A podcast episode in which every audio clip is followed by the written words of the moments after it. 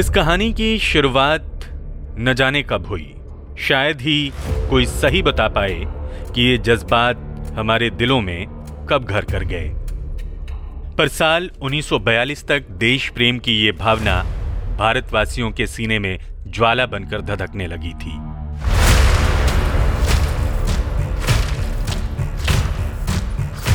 भारत छोड़ो आंदोलन शुरू हुए सिर्फ़ तीन दिन बीते थे। पूरे देश में युवाओं ने मोर्चा अपने हाथों में ले लिया। आज़ादी के दीवाने तिरंगा लिए सड़कों पर सैलाब बनकर नज़र आ रहे थे। 11 अगस्त, दिन के करीब दो बज रहे थे। बिहार के पटना में लगभग 15 साल के सात छात्रों ने भी सर पर कफन बाँध लिया और हाथों में तिरंगा लिए बढ़ चले। उनका लक्ष्य था पटना सचिवालय की बिल्डिंग पर तिरंगा फहराना। फिरंगी हुकूमत की बारूदी ताकत और भारतीय युवा जोश के बीच खूनी टकराव हुआ। जिलाधिकारी डब्ल्यू जी आर्थर के आदेश पर पुलिस ने गोलियाँ चलाई। सबसे पहले 14 साल के स्टूडेंट देवीपद को पुलिस ने गोली मारी। गोली लगने के बाद भी उन्होंने तिरंगा नहीं गिरने दिया। लड़खड़ाने लगे तो तिरंगा थामा राम गोविंद सिंह ने। आगे बढ़े। अंग्रेज़ों ने उन्हें भी गोली मार दी। साथी को गोली लगते देख रामानंद सिंह ने झंडा संभाला। उन्हें भी गोली मार दी गई। फिर राजेंद्र सिंह तिरंगा फहराने को आगे बढ़े, लेकिन उन्हें भी गोली लगी। अब जगतपति कुमार आगे बढ़े। अंग्रेज़ी बंदूकों ने उन पर भी निशाना साधा। जगतपति को पहली गोली हाथ में लगी। वो फिर भी बढ़ते गए। अंग्रेज़ों ने दूसरी गोली सीधे सीने पर मारी। लेकिन सीने में तो माँ भारती के लिए दीवानगी थी। जगतपति रुके नहीं। तीसरी गोली पैर पर मारी गई। इसके बाद उमाकांत ने जिम्मा संभाला। उन्हें भी गोली मारी गई। लेकिन इस घायल शेर ने मौत को गले लगाने से पहले सचिवालय के गुंबद पर तिरंगा फहरा दिया।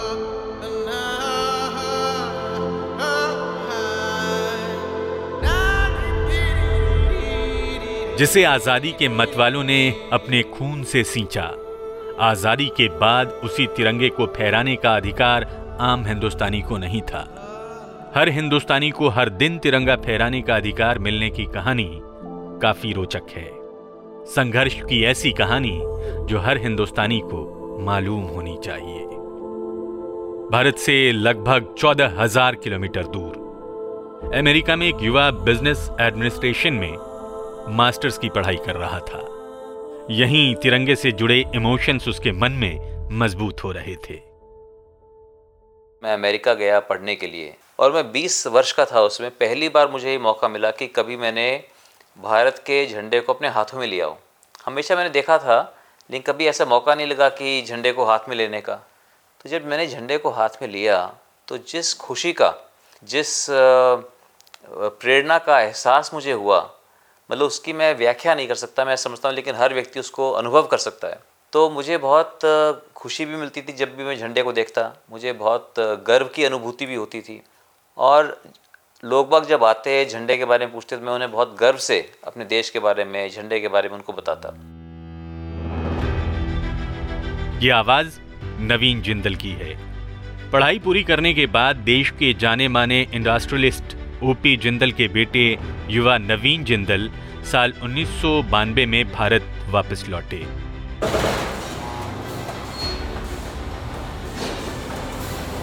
वो तत्कालीन मध्य प्रदेश की रायगढ़ फैक्ट्री में कामकाज की बारीकियों को करीब से सीख रहे थे। साल उन्नीस सौ तिरानवे 26 जनवरी को पूरे देश के साथ साथ इस फैक्ट्री में भी रिपब्लिक डे सेलिब्रेशन धूमधाम से हुई। हालाँकि, अगले दिन कुछ अजीब हुआ। 26 जनवरी को हमने झंडा फहराया और बहुत खुशी हुई और अगले दिन जब मैं वहाँ से गुजर रहा था तो मैं देखा कि सिर्फ़ डंडा है और झंडा गायब है। तो मुझे देख के बहुत अजीब लगा और कोई भी जो है, अगर फ्लैग पोल है बिना झंडे के तो बहुत अजीब लगता है अच्छा नहीं दिखता है। तो मैंने कहा कि वो झंडा क्यों उतार दिया? इतना खूबसूरत लग रहा था।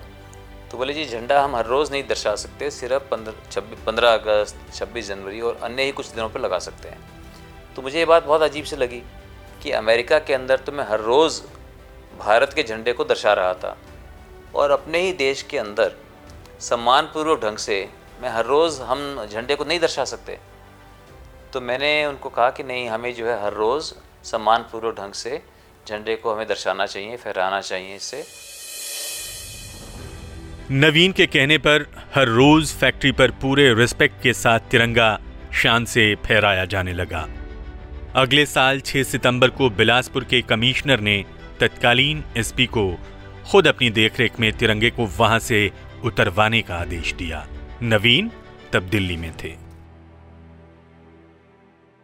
जब उन्होंने मुझे बताया उस समय मैं करीब चौबीस साल का था और मुझे मुझे रोना आ गया कि भाई मैं अपने देश वापस आया, मैं कुछ करना चाहता हूँ देश के लिए।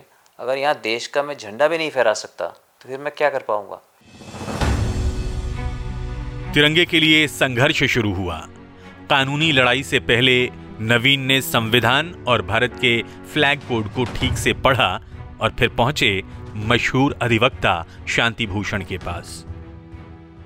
तो फिर जो है मैंने इस पर अध्ययन करना शुरू किया कि इसके बारे में कानून क्या है। मैं बहुत से कानूनी जो विशेषज्ञ हैं, बहुत से अधिक जो बड़े बड़े वकील हैं, उनसे जाके मैं मिला। तो मुझे ये बात स्पष्ट हो गई कि इसके बारे में कानून जो है, कानून केवल एक ही है prevention of insult to national honour act 1971 वो कहता है कि आप झंडे का, आप इसका अनादर नहीं कर सकते, इसका अपमान नहीं कर सकते। और झंडे का अपमान क्या है कि अगर आप झंडे के बारे में अपशब्द कहें उसको पाँव तले रोंदें, उसके ऊपर कालख पोतें, उसको हम आग लगाएँ तो ये झंडे का अपमान है। लेकिन उसको अगर हम सम्मानपूर्वक ढंग से फहराते हैं तो इसमें तो झंडे का सम्मान है।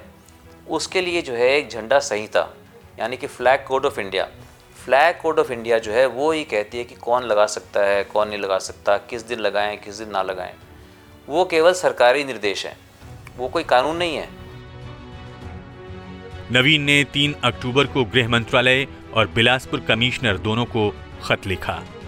पूछा, किस कानून के आधार पर उनको तिरंगा फहराने से रोका जा रहा है? एक चिट्ठी का जवाब नहीं मिला तो दूसरी भेजी। आखिरकार बिलासपुर कमिश्नर ने जवाब लिखा। कहा, भारत सरकार द्वारा जारी फ्लैग कोड के तहत आम आदमी हर रोज तिरंगा नहीं फहरा सकता। ऐसा करने पर सजा हो सकती है। नवीन को ऐसा लगा जैसे सरकार ने राष्ट्रीय ध्वज को सरकारी झंडा बना लिया है। आज़ादी से पहले हम जो है आज से हज़ारों साल के इतिहास की भी बात करें अगर तो झंडा हमेशा राजाओं का रहा। उसके बाद मुग़लों का राज रहा, वो भी राजा थे। उसके बाद अंग्रेज़ों का राज रहा, वो भी मोनार्की थे, राजा थे। झंडा हमेशा राजाओं का रहा। और जब हम अपने आप को हमने आज़ाद किया उन्नीस सौ सैंतालीस के अंदर फिर अपने आप को 1950 में अपने आप को एक गणतंत्र घोषित किया। लेकिन जो झंडा है, वो झंडा सरकारी झंडा बन करके रह गया। देश की बात थी, देशवासियों के हक की बात थी। नवीन ने भी कोई कसर नहीं छोड़ी। देश के सबसे बेहतरीन वकीलों को साथ लेकर कानूनी लड़ाई शुरू कर दी। 2 फरवरी उन्नीस को दिल्ली हाईकोर्ट में रिट पिटीशन फ़ाइल की। अदालत से गुजारिश की गई कि हर भारतीय के लिए तिरंगा फहराने का अधिकार दिया जाए। सुनवाई के दौरान कोर्ट ने भी माना कि झंडा फहराना नागरिकों का फंडामेंटल राइट है। 22 सितंबर उन्नीस को दिल्ली हाईकोर्ट ने ऐतिहासिक फैसला सुनाया।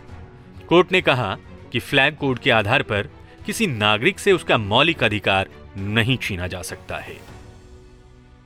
जस्टिस वाधवा ने छः महीने में ये जजमेंट दी कि झंडा फहराना जो है हमारा अधिकार है और हम इसको जो है सरकार, सरकारी निर्देशों के बुनियाद पर हमारे इस संवैधानिक अधिकार का हनन नहीं कर सकती।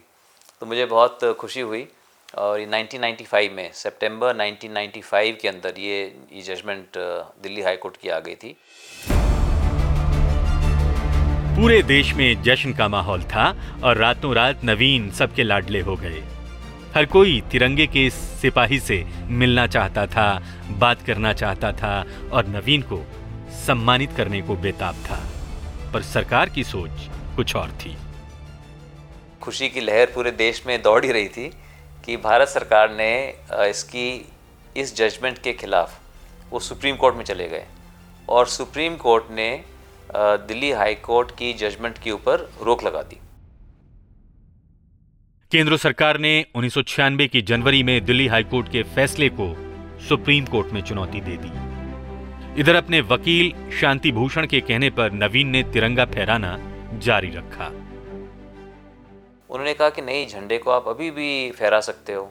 मैं आपको लीगल ओपिनियन दे दूँगा मैं आपको इसके लिए। उन्होंने कहा कि सुप्रीम कोर्ट ने दिल्ली हाई कोर्ट की जजमेंट पर रोक लगाई है। रोक लगाने का मतलब है कि दिल्ली हाईकोर्ट की जजमेंट अब नहीं है। नहीं है, लेकिन फिर भी कानून, फिर भी यही है कि आप झंडे का अपमान नहीं कर सकते। झंडे को सम्मानपूर्वक ढंग से फहराने के लिए तो सिर्फ़ झंडा संहिता, यानी कि फ्लैग कोड ऑफ़ इंडिया ही आपको रोक रही है। और फ्लैग कोड ऑफ़ इंडिया जो है वो केवल सरकारी निर्देश है और सरकारी निर्देशों की बुनियाद पर आप किसी के मौलिक अधिकारों का हनन नहीं कर सकते। इस दौर में कई शुभचिंतकों ने नवीन को तरह तरह की सलाह दी। लेकिन नवीन को पता था कि रास्ता मुश्किल ज़रूर है, पर सही है। उनके पिता की सीख उन्हें हिम्मत देती रही। तो लोगों ने ये कहा कि अगर हम सरकार के खिलाफ केस करेंगे तो आज भी हमारे कोई काम नहीं होते जल्दी से सरकार के अंदर। और अगर हम केस कर देंगे तो बिल्कुल ही काम हमारे नहीं होंगे। लेकिन फिर मैंने अपने पिताजी श्री ओ पी जिंदल उनसे मैंने प्रेरणा ली। उन्होंने हमेशा ये सिखाया कि हमें हमेशा अन्याय के खिलाफ हमें लड़ना चाहिए। और वो हमेशा ये कहते थे कि बहादुर जीवन में एक बार मरता है और कायर जीवन में कई बार मरता है। संघर्ष चलता रहा। भारत सरकार ने तिरंगा फहराने के लिए नवीन पर कंटेम्प्ट ऑफ़ कोर्ट का केस भी कर दिया। कलेक्टर रायगढ़ ने और एसपी रायगढ़ ने उसमें मेरी शिकायत कर दी। उसमें एसपी ने रिपोर्ट लगाई मुझे वो शब्द अभी भी मुझे याद हैं। एसपी ने कहा कि उच्चतम न्यायालय के आदेश के बावजूद राष्ट्रीय ध्वज, पूर्ण राष्ट्रीय भावना के साथ फहराना जारी है। इसमें उच्चतम न्यायालय के आदेश की अवमानना है, परंतु राष्ट्रीय ध्वज का सम्मान किया जा रहा है। कानूनी लड़ाई के बीच मामला पहुँचा जस्टिस वी एन खरे और जस्टिस एस एन वरियावा की बेंच के पास। सुनवाई के दौरान कोर्ट को लगा कि नागरिकों को अपने देश का झंडा फहराने से रोकना सही बात नहीं है। अदालत के कड़े रुख को देखकर भारत सरकार ने 18 अक्टूबर 2000 को एक अंतर मंत्रालय कमेटी का गठन किया। तत्कालीन गृह मंत्रालय के एडिशनल सेक्रेटरी डॉक्टर पीडी शिनॉय उसके अध्यक्ष बनाए गए। इस कमेटी के सामने सवाल था कि नागरिकों को तिरंगा फहराने का अधिकार मिलना चाहिए या नहीं। नवीन ने इस कमेटी के सामने अपना पक्ष रखा। फिर जब मैं उनसे मिला तो मैंने उनसे पूछा कि आ, क्या अगर आपको झंडा फहराने का मौका मिलेगा तो क्या आप उसको दर्शाना चाहोगे? तो उसमें से काफ़ी मेंबर्स ने कहा कि हाँ हम लगाना चाहेंगे। तो मैंने उनसे पूछा कि क्या आप झंडे का अपमान करेंगे? तो बोले नहीं हम क्यों झंडे का अपमान करेंगे? तो मैंने कहा जब आप झंडा फहराना चाहते हैं क्या आज आपको इजाज़त है झंडा फहराने की? बोले, नहीं। तो मैंने कहा, आप झंडा फहराना चाहते हैं, आप इतने बड़े बड़े अफसर हैं आप, और आप झंडे का अपमान भी नहीं करोगे, लेकिन आपको इस झंडे को फहराने की आज इजाज़त नहीं है। मैं यही तो कह रहा हूँ कि आप लोगों को और हम सबको इसकी इजाज़त होनी चाहिए कि हम झंडे को फहरा सकें। तो मैं समझता हूँ, उनको ये बात फिर समझ में आई। 12 अप्रैल 2001 को कमेटी ने सरकार को रिपोर्ट दी। इसमें आम लोगों को भी हर रोज सम्मान के साथ तिरंगा फहराने का अधिकार देने की अनुशंसा की गई। इसे मानते हुए केंद्र सरकार ने फ्लैग कोड में बदलाव कर दिए। लगभग एक दशक के संघर्ष के बाद सरकार ने 15 जनवरी 2002 को फैसला किया। 26 जनवरी 2002 से आम लोगों को सम्मान के साथ कभी भी तिरंगा फहराने का अधिकार मिल गया। तो मुझे बहुत खुशी थी इस बात की कि आखिर अब सरकार ने माना कि लोगों को, भारतीय नागरिकों को ये हक होना चाहिए कि वो अपना झंडे को हर रोज़ दर्शा सकें। और फिर जो है सरकार सुप्रीम कोर्ट से केस को विड्रॉ करना चाहती थी। तो हमने उसके ऊपर आपत्ति करी। आप सरकार विड्रॉ करना चाहती पहले सरकारी निर्देशों के बुनियाद के ऊपर उन्होंने कहा कि आप झंडा नहीं फहरा सकते। अब नए सरकारी निर्देश जारी कर कर सरकार कह रही है कि आप झंडा दर्शा सकते हो। लेकिन इसके पीछे कानून क्या है? ये हक हमें कहाँ से मिला? क्या ये संविधानिक है? तो कोर्ट जो है ये बताए कि ये सब ये हक हमें कहाँ से मिलता है? कहते हैं नियत साफ़ हो और विश्वास सच्चा तो मंजिल मिल ही जाती है। आखिरकार सर्वोच्च अदालत ने 23 जनवरी 2004 को मामले में ऐतिहासिक फैसला सुनाया। जस्टिस खरे ने जो कि उस समय जो चीफ जस्टिस थे उन्होंने ये ऐतिहासिक फैसला सुनाया कि ये हमारा संविधानिक हमारा अधिकार है। हमें अपने कॉन्स्टिट्यूशन से, अपने संविधान से हमें ये हक मिलता है। Freedom of speech and expression वाक और अभिव्यक्ति की स्वतंत्रता। तो इसलिए जो है ये, इस मायने में ये एक ऐतिहासिक जजमेंट है। मैं समझता हूँ कि जिसका कि बहुत दूरगामी इसका असर हमने, हमें देखने को मिला। तिरंगे के इस संघर्ष में नवीन की पत्नी श्रीमती शालू जिंदल हमेशा उनके साथ रही। आज भी वो बढ़ चढ़कर तिरंगे से जुड़े अवेयरनेस प्रोग्राम्स के लिए काम करती हैं। जब तक आदमी अपने अगर घर में अगर मज़बूत नहीं होगा तो बाहर की वो जंग क्या लड़ेगा? और मेरी पत्नी शालू से भी। शालू का भी हमेशा हर चीज़ के अंदर बहुत मुझे समर्थन मिला। जो भी आइडियाज़ जो भी चीज़ें होती है, आदमी अपनी वाइफ से डिस्कस करता है, बहुत से जो है अच्छे आइडियाज़ दिए। जब जब केसेस आते थे, उसका भी मुझे बहुत समर्थन मिलता था। तो और जब झंडा जीतने के बाद ये केस जीतने के बाद, उसने जो है फ्लैग हमने एक फ़्लैग फाउंडेशन का गठन किया। तो फ्लैग फाउंडेशन बनाने का आइडिया भी ये शालू का आइडिया था।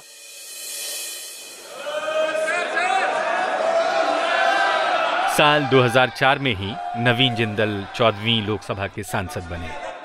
शायद तिरंगे के लिए कई और लड़ाइयाँ, संघर्ष और प्रयास नवीन का इंतज़ार कर रहे थे। एक दिन वो सदन में थे। उन्होंने लेपल पिन वाला तिरंगा लगाया हुआ था।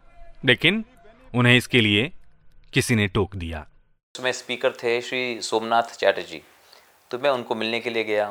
तो उन्होंने बोला कि आप जो, उन्होंने कहा कि नवीन जो तुम्हें झंडा दर्शाते हो, अपने लेपल पिन पहनते हो जैकेट के ऊपर, ये अलाउड नहीं है।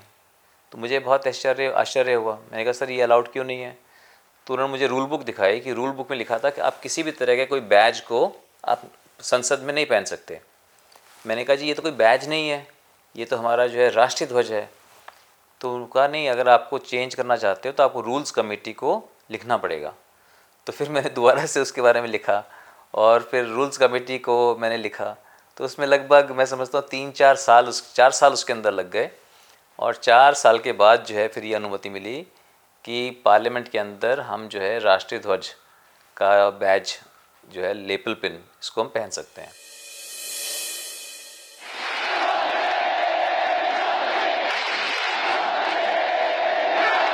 इस जोश को तो हर कोई जानता है। इस नाम से पूरी दुनिया परिचित है। क्रिकेट के दीवाने इनको इस खेल का भगवान तक कह देते हैं। लेकिन जब देश के इस लाडले ने अपने हेलमेट पर तिरंगा लगाया तो विवाद खड़ा हो गया। भारत सरकार ने 2005 में बीसीसीआई को निर्देश जारी किया, जिसमें कहा गया कि तिरंगे का इस्तेमाल नहीं किया जा सकता। कि जब सचिन तेंदुलकर अपने हेलमेट के ऊपर उन्होंने जो है भारत का झंडा बनाया हुआ था। उसके ऊपर भी उसके ऊपर भी लोगों ने काफ़ी उसमें इशू उठा और वो इशू उठना सही था। वो इसलिए था क्योंकि वो कानूनन उल्लंघन था, लेकिन वो कानूनी गलत था। पार्लियामेंट की स्टैंडिंग कमेटी हो, गृह मंत्रालय हो या भारत सरकार, हर जगह नवीन जिंदल ने इन खिलाड़ियों द्वारा सम्मान से तिरंगे के इस्तेमाल की वकालत की। उसके बाद जो है, मैं होम कमेटी का मेंबर था, वहाँ पे टेकअप किया, सबकी उसमें सपोर्ट मिली और दोनों सदनों ने इसको पास किया यूनानिमसली तो अब जो है, अब हम गर्व से पहन सकते हैं। 2005 की 20 दिसंबर को सरकार ने कुछ अमेंडमेंट्स करके तिरंगे को कमर से ऊपर कॉस्ट्यूम का हिस्सा बनाने की अनुमति दे दी।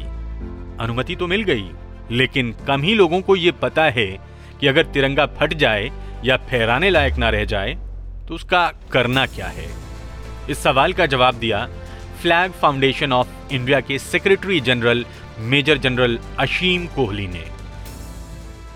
जब भी कोई झंडा इस तरह से हो जो इस्तेमाल के लायक ना हो और उसे नष्ट करना हो तो उसे मेरे हर वर्ड पर ध्यान दीजिए, उसे एकांत में जला के या किसी अन्य सम्मानित ढंग से पूर्णतया नष्ट कर दें। एक लाइन में अपनी तरफ़ से ऐड कर रहा हूँ कि ऐसी चीज़ों का फ़ोटो या वीडियो कोई ना बनाए। तिरंगा देखकर आप क्या महसूस करते हैं? क्या आपके दिल में भी देशभक्ति हिलोरे नहीं मारने लगती? आखिर क्यों खिलाड़ी हर बड़ी जीत के बाद तिरंगा लिए नज़र आते हैं? इन सब सवालों का एक ही जवाब है, तिरंगा देश की शान है। ज़रूरत बस इतनी है कि देशवासी तिरंगे से जुड़े नियम कानून को जानें, समझें और तिरंगे में निहित संदेश पंक्ति के आखिरी व्यक्ति तक पहुंचाएँ। देखिए जी अभी हम यही चाहते हैं कि जगह जगह जो है लोग बाग देश के झंडों को दर्शाएँ उससे प्रेरित होकर अपने आप को देश के प्रति समर्पित करें।